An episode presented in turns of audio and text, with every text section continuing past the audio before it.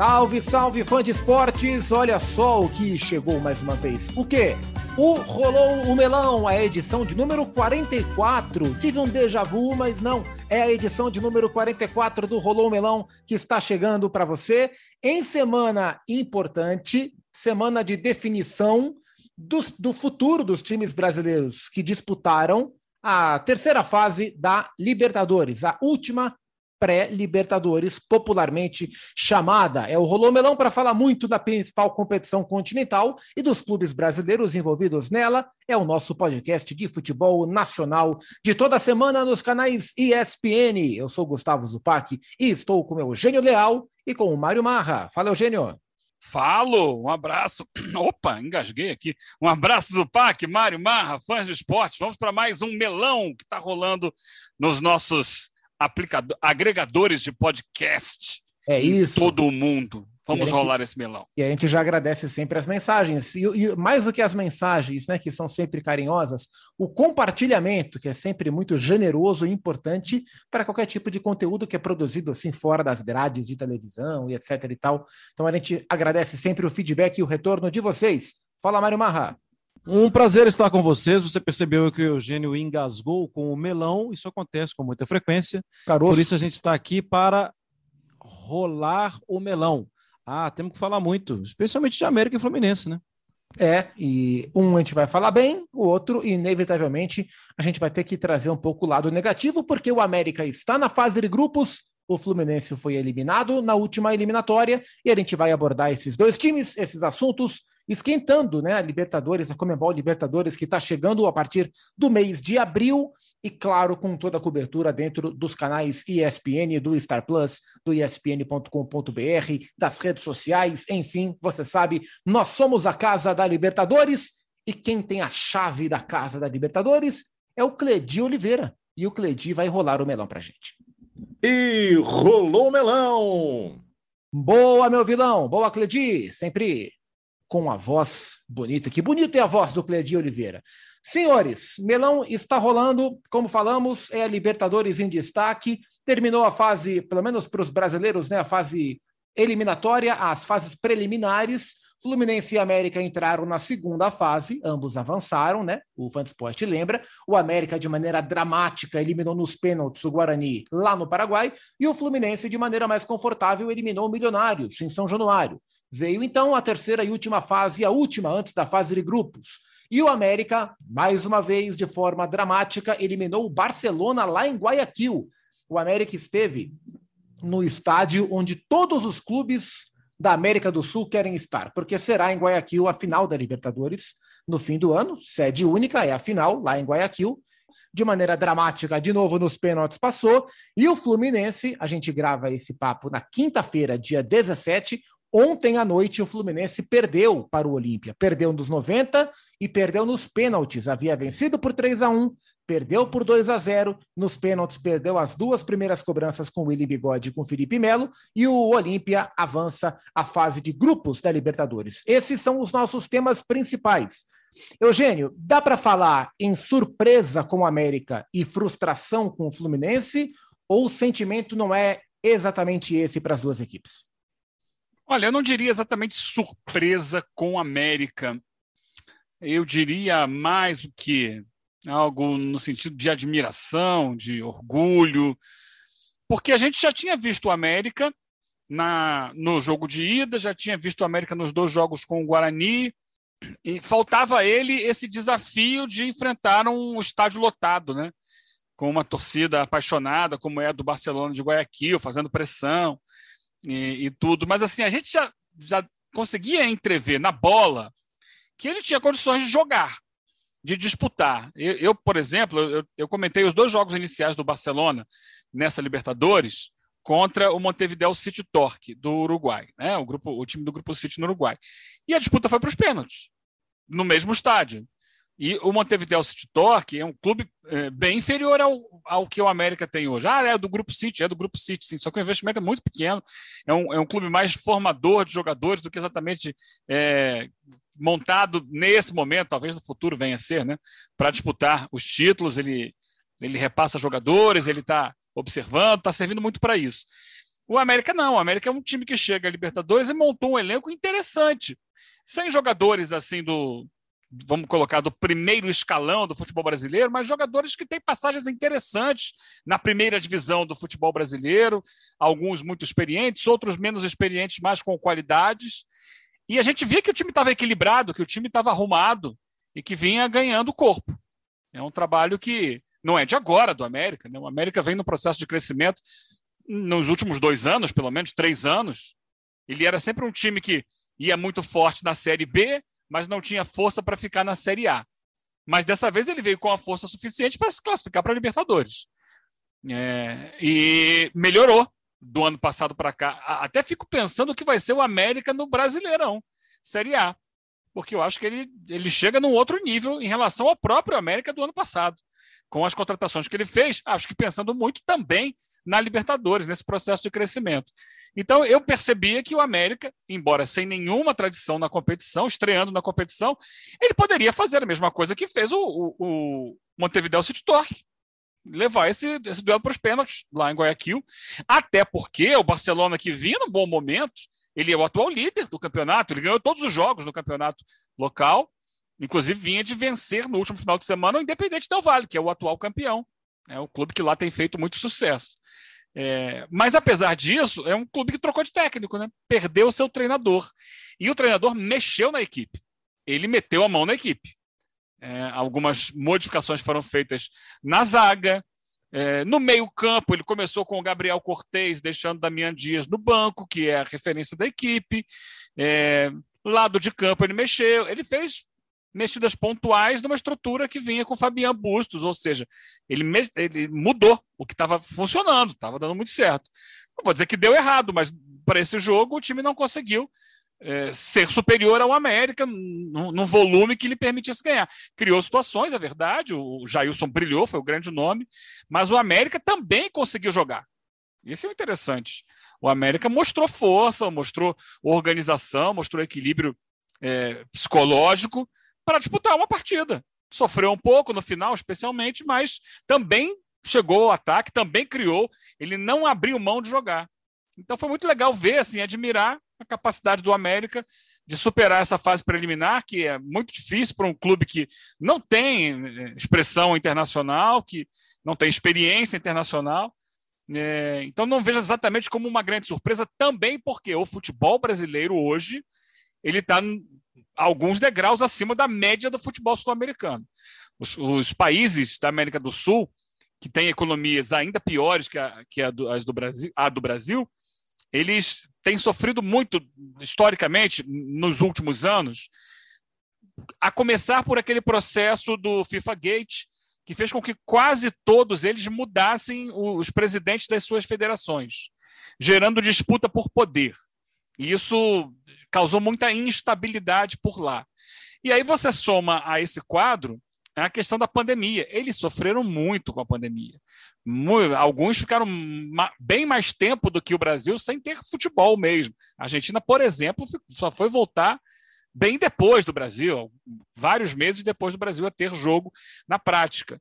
E a gente vê alguns campeonatos, o Uruguai, por exemplo, toda hora é paralisado, é greve de, de árbitro, é problema de violência e tal. E, e, se criou uma distância do Brasil para essas outras praças sul-americanas que a gente vai ver se refletir durante a Libertadores. Já viu nos últimos anos e vai ver de novo agora nessa Libertadores. Por isso, eu acreditava que o América, com esse time de bom nível que ele montou, poderia encarar o Barcelona e ele o fez. Então, admiração. Quanto ao Fluminense, não vou entrar em detalhe agora, porque eu já falei muito do América. É. Daqui a pouco a gente vai aprofundar. Vamos aproveitar então e falar mais do América agora. Daqui a pouco a gente aprofunda o Fluminense. Porque, Mário, tem vários aspectos para a gente olhar para essa classificação do América, é, mas eu confesso que a, a menos prática delas é, é a que mais me chama a atenção, que é o aspecto histórico. A gente, e você, que é o nosso representante 031 né, do nosso podcast, é, quando que você imaginou que você veria o América Mineiro numa fase de grupos da Libertadores? Qual é o impacto que isso tem né, para um clube das dimensões do América em uma cidade como Belo Horizonte, por exemplo? É verdade, Zupac. Eu realmente acho que nunca tinha imaginado, e conversando com alguns amigos americanos também, eles não tinham imaginado, porque é uma realidade diferente. É, só que, que esse é um tipo de festa que tem todo ano e que o convite dificilmente era distribuído para o América. E, na verdade, não tem convite. Esse é, uma, é, é mérito, né? Você tem que fazer um bom campeonato, tudo. Só que a situação que a gente via era uma situação um, intimamente ligada à questão econômica, porque é difícil fazer um grande time sem muito dinheiro ou sem um bom dinheiro. E o América sofreu com isso, porque não tinha uma situação econômica tão clara assim. Entretanto, de um tempo para cá, com mais profissionalização de departamentos, o América conseguiu, sem gastar muito, errar pouco em contratações. E aí, o que a gente falava, como um, o América precisava dar esse salto, em alguns momentos até a gente usava o exemplo da Chapecoense, isso até em Minas mesmo, a gente falava do exemplo da Chapecoense, é, é, não dá para ficar batendo e voltando. Batendo. O América precisa ficar um tempo, tem que ver o que a Chapecoense faz para ficar um tempo. E engraçado que as coisas mudaram, né?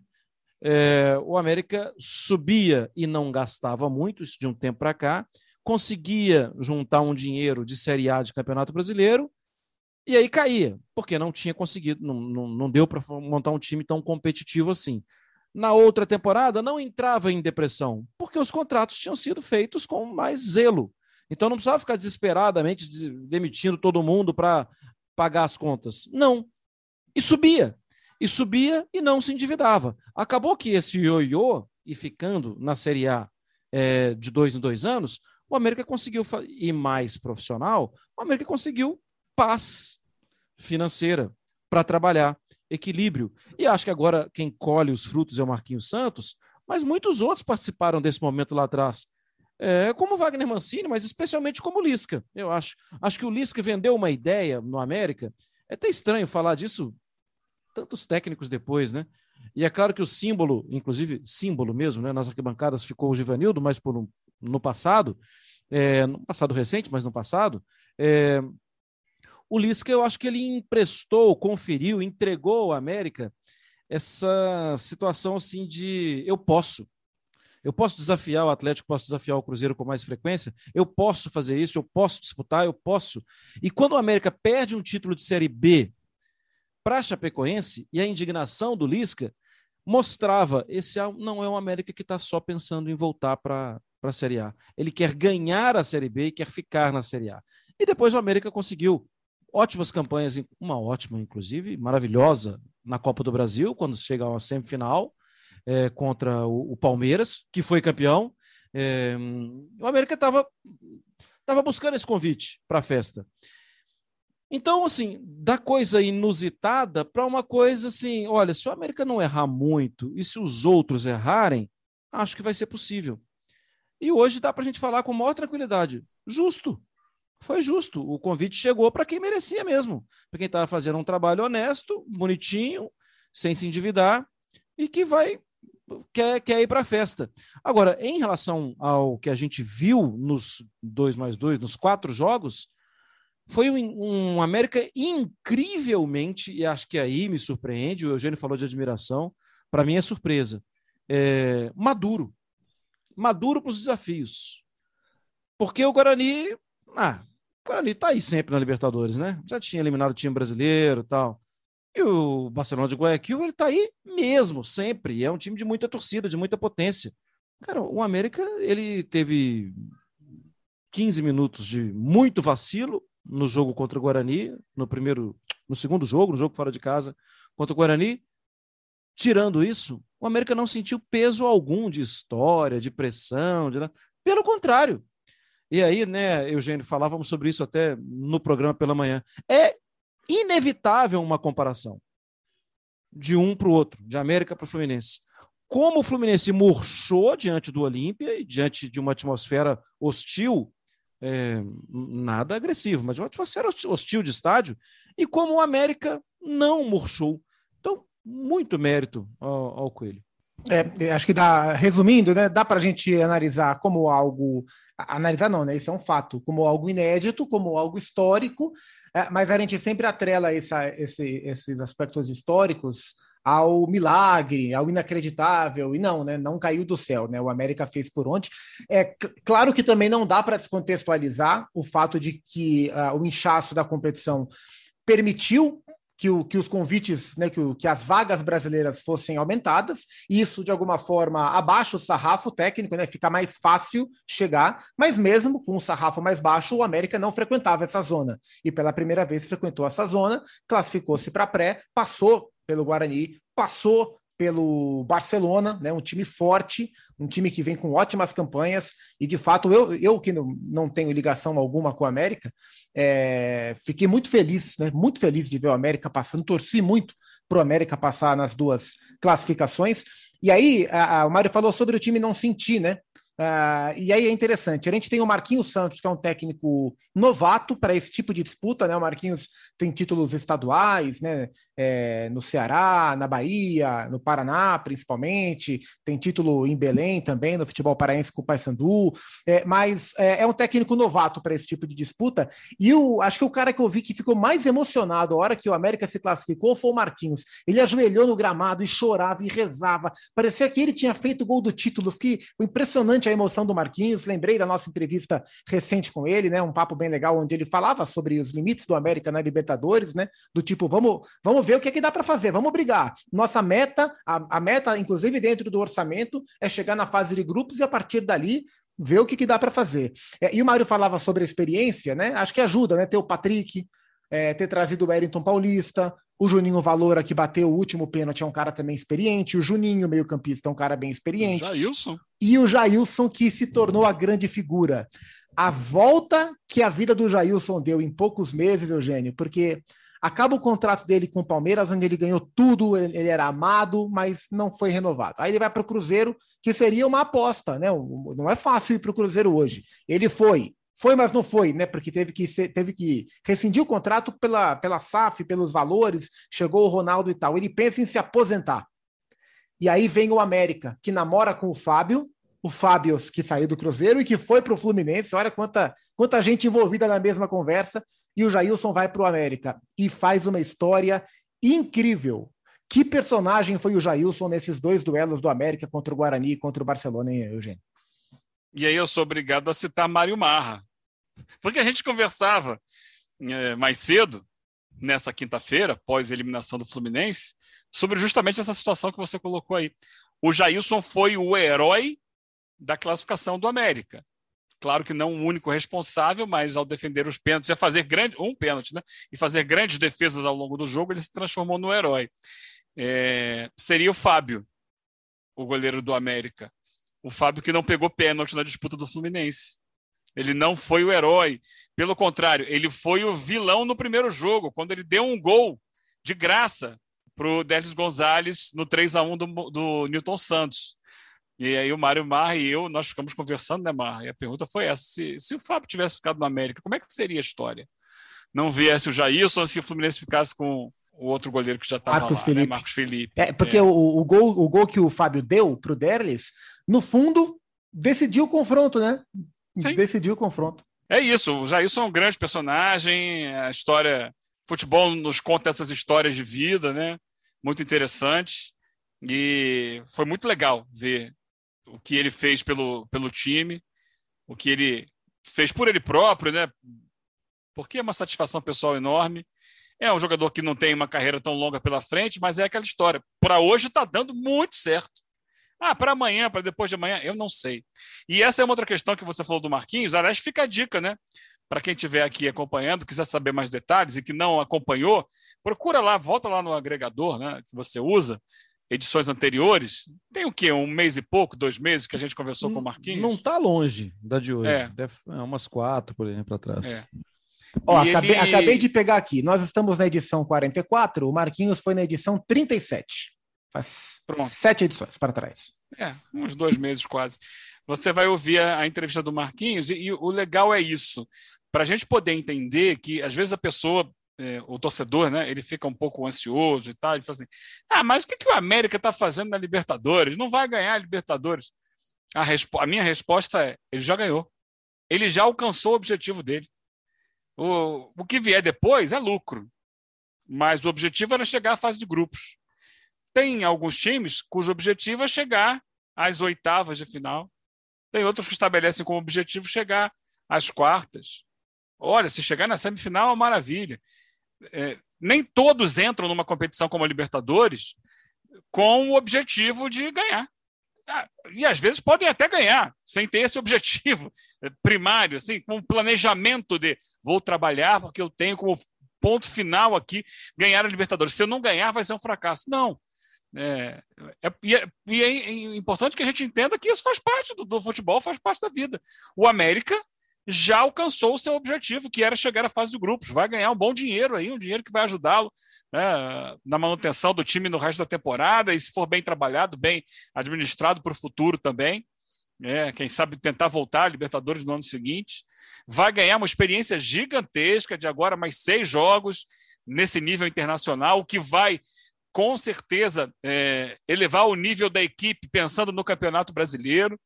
É claro que vai ter em algum momento ali dificuldade de calendário, que ele não estava acostumado a ter, mas tem que lidar com isso, ultrapassar esse tipo de situação e seguir adiante. Então, parabéns a todo o trabalho de todos os envolvidos. A gente acompanhou de perto e viu que cada um deu a sua contribuição ali, né? O time inteiro, Patrick, já citado aí, os zagueiros, o Maidana e o Éder, o Marlon, que tem uma história também de vida, né? Que chegou a, a dirigir é, os carros aí, né, de aplicativo, porque não estavam conseguindo seguir na carreira. É, e aí a gente vai para o meio campo com Juninho, com Juninhos, né, os dois Juninhos, com o Lucas Cal, com o Alê, com o Mateuzinho em algum momento entrando, não nesse último jogo decisivo, com o Felipe Azevedo, que era titular, virou reserva, mas Pedrinho ganhando posição, é, com o Elton Paulista, é, com Everaldo. Olha, tanta gente aí que a gente conhece de tantos outros clubes que vai ter um protagonismo agora nessa fase de grupos pela América. Bacana, boa sorte, boa sorte para o América na fase de grupos. A gente promete já para você, milonista, assim que tivermos a definição das chaves, um melão especial para a gente falar sobre os grupos na Comembol Libertadores, né? A gente, eu e o Mário Marra, para a gente aproveitar a presença do Eugênio Leal, especialista demais, não só nos times brasileiros, né? É, mas nos times sul-americanos como um todo, para a gente viajar aí no, no futuro dos sete, né? Seriam oito nos sete times brasileiros que vão jogar a Libertadores. Sete, Mário Marra, porque o Fluminense não chegou lá. O Fluminense caiu para o Olímpia nos pênaltis. É, o que, é que te decepcionou mais? É, porque muita, muitas coisas são discutidas. A postura, a execução da proposta, é, a maturidade do time diante do cenário hostil, porém não violento, que você destacou lá de Assunção. É, o que é que mais te frustrou nessa queda do Fluminense para o Olímpia?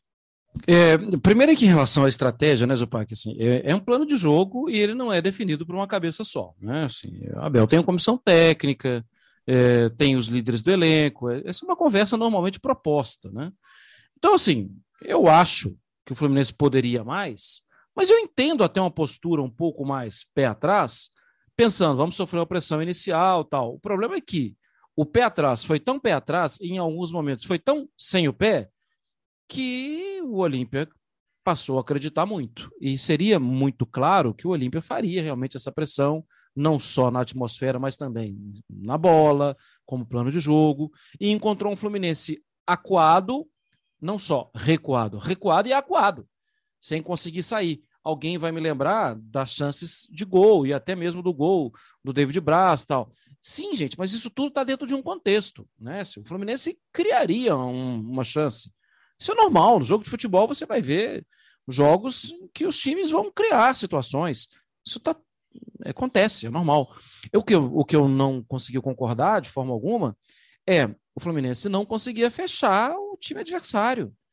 Nem lateralmente, nem por dentro, e nem no mais manjado que seria. O Eugênio estava comentando a partida. Ó, os grandalhões estão entrando, nem mesmo na bola alta na área.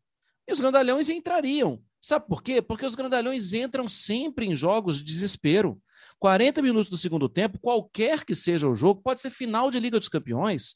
O time que está perdendo, ele vai querer colocar o zagueiro alto lá na área, ou mais um atacante, porque aquilo vale muito. Então, não, não é nenhuma genialidade do Cáceres colocar jogadores altos para uma zaga que já perdeu um jogador. Que tá... É normal, mas o Fluminense não conseguia impedir nem que a bola saísse e nem que a bola chegasse na área. Então, assim, é, foi uma passividade e que me faz pensar. O que é? Eu sei que é um trabalho inicial, que tá, a gente está em março, no início de março, mas o que é a verdade?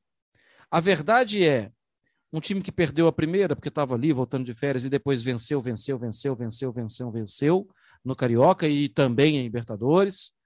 Ou a verdade é esse time parece ser mais frágil do que a gente imaginava. Porque de uma hora para outra o Castelo desmoronou. E desmoronou feio.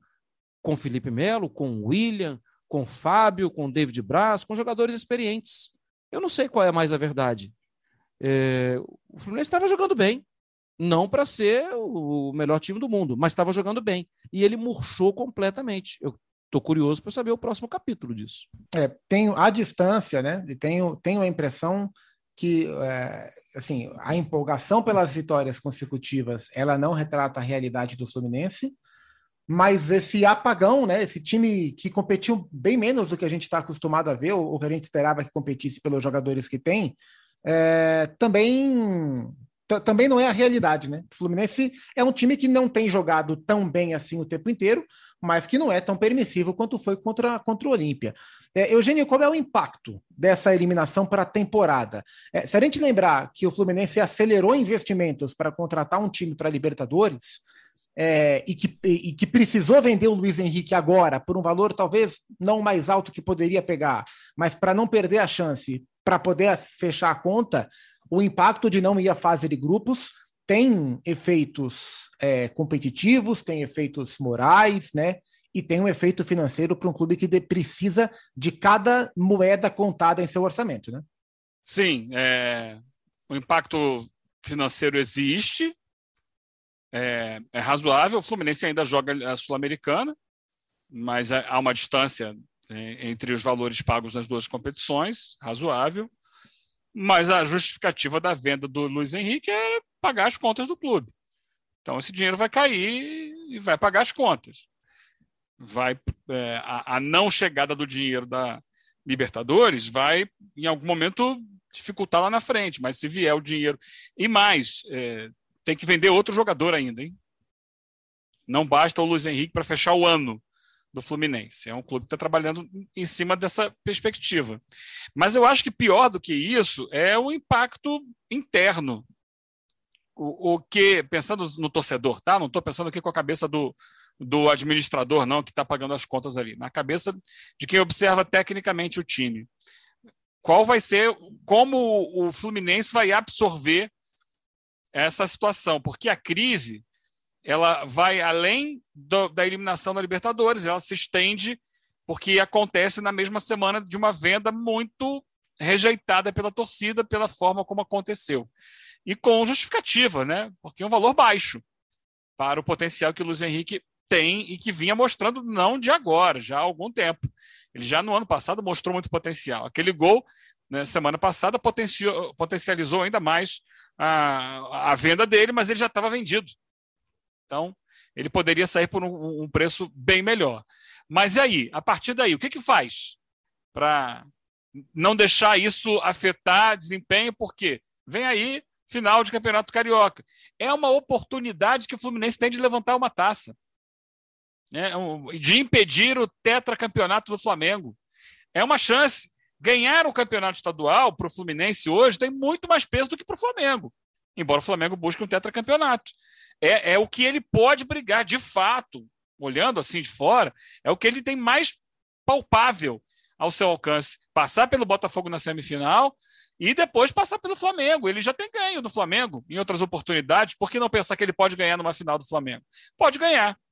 É, e aí, é, uma eventual conquista de, de Carioca acho que mudaria bem as feições do, do ambiente interno e na relação com a torcida para o Campeonato Brasileiro que vem por aí e para a própria Copa Sul-Americana, que pode ser um título também. Por que não pensar num título? Desde que o clube consiga juntar os cacos. Opa, volta todo mundo aqui, vamos retomar o que estava sendo feito antes, vamos aprender as lições e vamos tentar encontrar o nosso rumo mais uma vez. Porque tinha coisas boas o Fluminense. Ele tinha dado sinais ali bem interessantes em muitas questões. É, agora, não deixar de despedaçar isso. é, relação de diretoria com elenco, de diretoria com torcida, de elenco com torcida, reagrupar, focar em ganhar um carioca para olhar com outras vistas para o que vem da temporada, que ainda pode reservar coisas boas para o Fluminense. É, o que a gente não pode deixar passar batido eh, são as cenas no desembarque do Fluminense, né? Mais uma vez, é, uma violência. Ah, mas ninguém foi agredido. Não, é violência, é violência. Jogadores foram acuados, é, mais do que pelo time do Olímpia, né, lá, lá, no Paraguai. É, não puderam sair com tranquilidade no desembarque. O Felipe Melo ali pressionado por torcedores, ficando nariz com nariz com o torcedor. E o Felipe é um cara é um cara valente, um cara corajoso, um cara que não se esconde nesse tipo de situação é, mas não dá para aceitar, né? A cada eliminação, a gente tem citado e listado tantos episódios violentos das mais diferentes naturezas. Tivemos mais um, né? Na, na, o limite da situação era o Abel explicando, tentando explicar para um grupo de torcedores o que, o que aconteceu, a postura do time, a consistência do trabalho, os planos para o futuro, o técnico, depois de uma eliminação, tendo que explicar, pressionado por torcedores em um aeroporto, por que, é que o time não ganhou um jogo de futebol. Isso não dá para aceitar, não dá para aceitar para o Fluminense, para o Palmeiras, para o São Paulo, para o Bahia, para o Vitória, para o Grêmio, para o Inter. É, é, mais uma vez muito triste que isso tenha acontecido. É, no fundo, não, não esqueçamos que é apenas, apenas um jogo de futebol. Fluminense que vai disputar a semifinal do Campeonato Carioca com o Botafogo, né? Como disse o Eugênio, vai ter que voltar a olhar para o estadual como uma meta interessante para poder seguir é, sem grandes, sem maiores repercussões na temporada. Ô Mário Barra, para a gente fechar, tem Sim. uma tecla no seu belíssimo importado teclado do seu computador magnético. Que tecla é essa? F5. E, tem que postar, que tem né? O F5 é aquela atualização né, dos técnicos que saíram, que chegaram no futebol brasileiro, nas principais séries, na Série A e na Série B. Série A é uma mudança na semana, Série B é uma mudança conturbada, né? O Gilmar Dalpozo assume o esporte, ele que já foi técnico do Santa Cruz e também do Náutico, ele assume o esporte. É, Zupac, foi revelado, foi revelada uma lista de vários nomes que o esporte tentou. Ou seja, o clima para o Gilmar já não é bom, né? E quem revelou foi a própria direção. E era muita gente, tá? Uns 10. E ele acaba no fim da fila, isso não é nada legal para ele. Também foi revelada uma conversa com o Tite, que elogiou muito o Gilmar. E a Dilson Batista, isso já desde a semana passada, ele assumiu o Londrina e já tem, inclusive, venceu, bateu o Atlético Paranaense, né? No primeiro jogo dele. Ele é o técnico do Londrina, tinha saído já o Vinícius Eutrópio. Boa, e assim fechando. Aliás, boa sorte o Adilson, uma figura que, que eu conheço pouco, tem quem conheça mais, eu conheço pouco, mas gosto bastante da, do grande Adilson Batista. Boa sorte lá no Londrina. Boa sorte também aos ouvintes né, do Melão, que vão curtir mais uma semana ouvindo essas belas vozes e semana que vem tem mais. A gente está encerrando mais uma edição, a 44 do nosso Rolô Melão, que falou da, do êxito histórico absoluto e maravilhoso do Coelhão e da frustração, né? Acho que essa é a palavra. É muito frustrante o que aconteceu com o Fluminense, é frustrante para quem torce, frustrante para quem joga, para quem esteve envolvido e para a gente também, né? Que analisou e que depois da boa vitória na ida esperava, eu esperava, por exemplo, uma classificação até que tranquila, porque o Fluminense é melhor do que o Olímpia. Então, perder por dois gols de diferença foi algo que me decepcionou bastante pelo resultado, pela forma que as coisas aconteceram. Ponto final em mais uma edição do Rolou o Melão. Eugênio Leal. Semana que vem tem mais. Hasta la vista, baby. É isso. Mário Marra, boa sequência. Tem jogo, Mário Marra, agora, hein?